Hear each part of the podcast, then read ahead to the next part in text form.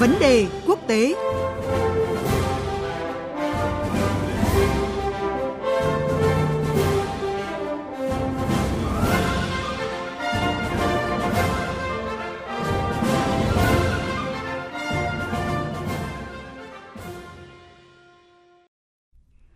Quý vị và các bạn thân mến, năm 2023 từng được xem là thời điểm vàng để kinh tế Trung Quốc tăng trưởng mạnh mẽ trở lại sau đại dịch COVID-19 góp phần vào tăng trưởng toàn cầu. Thế nhưng thực tế những gì đang diễn ra lại không như mong đợi, khiến cho kỷ nguyên tăng trưởng thần tốc của nước này chững lại. Quỹ tiền tệ quốc tế IMF cũng đã hạ tăng trưởng GDP của Trung Quốc từ 5,2% trong năm nay xuống 4,5% vào năm 2024. Vậy sức khỏe nền kinh tế Trung Quốc đang đối diện những vấn đề gì? Điều này sẽ tác động ra sao đến tổng thể kinh tế khu vực và toàn cầu, cũng như là cuộc cạnh tranh Mỹ-Trung đang ngày càng nóng bỏng. Khách mời của chương trình là chuyên gia kinh tế Bùi Ngọc Sơn sẽ có phân tích cụ thể cùng quý vị. Và bây giờ, xin mời biên tập viên Phương Hoa bắt đầu cuộc trao đổi. À, xin chào chuyên gia Bùi Ngọc Sơn ạ. Vâng, chào biên tập viên Phương Hoa cùng uh, quý vị khán giả. À, trước hết, ông có thể lý giải những gì đang xảy ra với nền kinh tế Trung Quốc khi mà các chỉ số để đo lường nền kinh tế thì đều rất ảm đạm và không như kỳ vọng ạ? theo quan điểm của tôi ấy là nền kinh tế Trung Quốc hiện tại là có thể đang rơi tự do tức là có thể hình dung như là một cái máy bay mà nó đang có mấy cái động cơ thì nó bị hỏng một cái tồi tệ là nó hỏng cùng một lúc. Đấy, trong khi các cái biện pháp để sửa chữa đó là còn rất ít. Đó là những cái động cơ nào? Thứ nhất tức là gì? Là ta nhìn vào cái quan trọng cái nền kinh tế Trung Quốc là nó trông vào xuất khẩu rất là nhiều mấy chục phần trăm.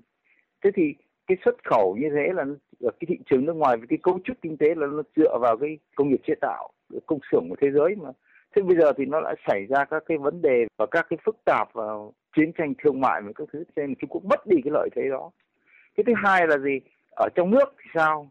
Về cái cầu về đầu tư cũng không thể cao được. Là vì các nhà đầu tư thì vì kinh tế dựa vào nước ngoài mà bây giờ cái triển vọng nó xấu như thế thì người ta cũng không dám đầu tư. Và thứ hai là bên trong nước thì các cái khu vực bất động sản nó chiếm một cái tỷ trọng tới 30% GDP bây giờ thì nó gần như sụp đổ rồi và nó đe dọa hệ thống ngân hàng rồi.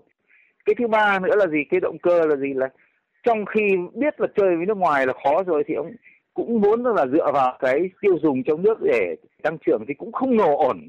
Là vì sao? Là vì bây giờ sau 2 3 năm người ta kiệt sức, dân chúng người ta kiệt sức rồi.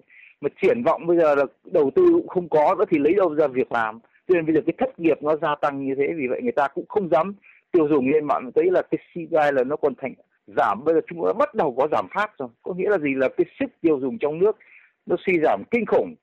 Vậy vậy còn trông vào mỗi cái gì? Có mỗi một cái có thể chính phủ chủ động được là cái ti, chi tiêu của chính phủ. Thì cũng không thể trông vào được nữa là vì sao? Là vì bây giờ trước đây chính phủ cũng trông vào thu tiền từ bất động sản. Với các cái thứ làm ăn với nước ngoài nó có lợi thì bắt đầu ông thu được nhiều, ông chi tiêu nhiều. Thế bây giờ tất cả các cái nguồn đấy nó không còn nữa.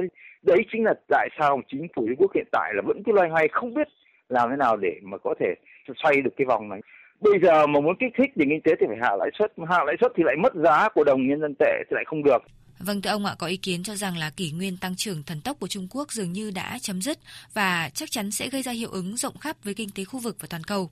Vậy à, tác động rõ nhất sẽ thể hiện ở những lĩnh vực nào thưa ông ạ?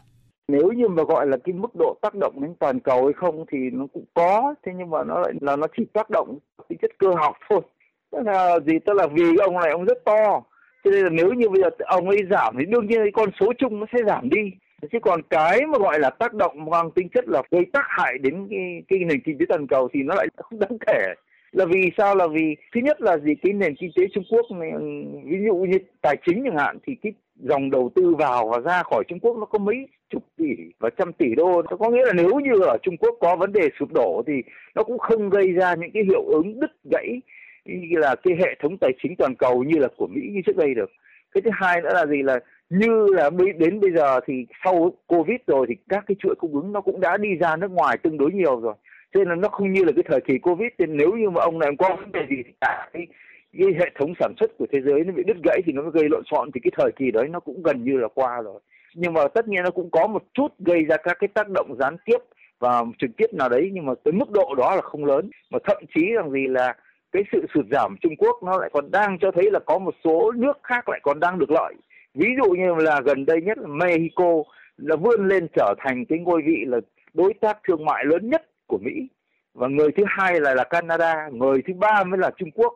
Vâng, thưa ông, bất chấp các luồng quan điểm bi quan về triển vọng nền kinh tế Trung Quốc, thì ờ, chính quyền nước này trong nhiều tuyên bố cho rằng đây chỉ là sự thổi phồng quá mức của báo chí phương Tây nhằm khiến Bắc Kinh mất lợi thế trong cuộc cạnh tranh với Mỹ để vươn lên vị trí nền kinh tế số một thế giới. À, với những gì đang diễn ra hiện nay thì ông đánh giá như thế nào về cán cân cuộc đua nóng này ạ? Như tất cả cái mà tôi phân tích ở bên trên ấy thì cho thấy là cái chuyện Trung Quốc có thể nói là không phải là dường như là chấm dứt cái thời kỳ tăng trưởng nhanh mà là chắc chắn rồi. Và cái mà cái thứ hai dường như đang bước vào cái thời kỳ mất mát giống như Nhật Bản trước đây. Thứ nhất là gì? Là cái động lực tăng trưởng chính của ví dụ như của Nhật Bản ấy, là trước cái năm 90 đấy là gì? Là tất cả là trông vào xuất khẩu. Thế và nhưng mà đến lúc mà xuất khẩu là khi vì cái đồng yên rẻ đến khi người ta không cho đồng yên rẻ nữa thì là bắt đầu là thâm hụt. Và đồng thời với thời điểm đó là gì? Là bất động sản là vỡ bong bóng và hậu khủng hoảng hệ thống ngân hàng là nằm la liệt vì vậy Nhật Bản là mất mất 30 năm cho đến tận bây giờ thì Trung Quốc cũng ở vào đúng một trạng thái rất là giống hệt như vậy. Trong khi đó ở Mỹ thì sao? Chúng ta thấy là, là cái chính sách từ cái thời ông Trump cho đến Biden là gì là người ta đưa công nghệ trở về Mỹ, việc làm trở về Mỹ. Cho nên là thậm chí lên tại sao mà bây giờ Mỹ kể cả tăng lãi suất đến như thế rồi mà việc làm thất nghiệp nó vẫn thấp nhất trong lịch sử và triển vọng nó vẫn rất chắc chắn là vì sao? Là vì tất cả người ta lại đổ dồn về đấy người ta làm, trong khi người ta lại rời bỏ Trung Quốc đi. Như vậy là trong một cái cuộc đua như thế thì làm sao mà Trung Quốc có thể hy vọng về cái chuyện ngôi vị số một được nữa? Mà nếu mà xét về triển vọng trong dài hạn thì Trung Quốc lại còn đang đối mặt với những vấn đề cơ cấu không có cái cách nào khắc phục trong vòng vài thập kỷ tới. Ví dụ như dân số già đi nhanh chóng một cái tồi tệ nữa là gì là là cái năng suất lao động ấy, nó lại còn xu hướng giảm Đấy.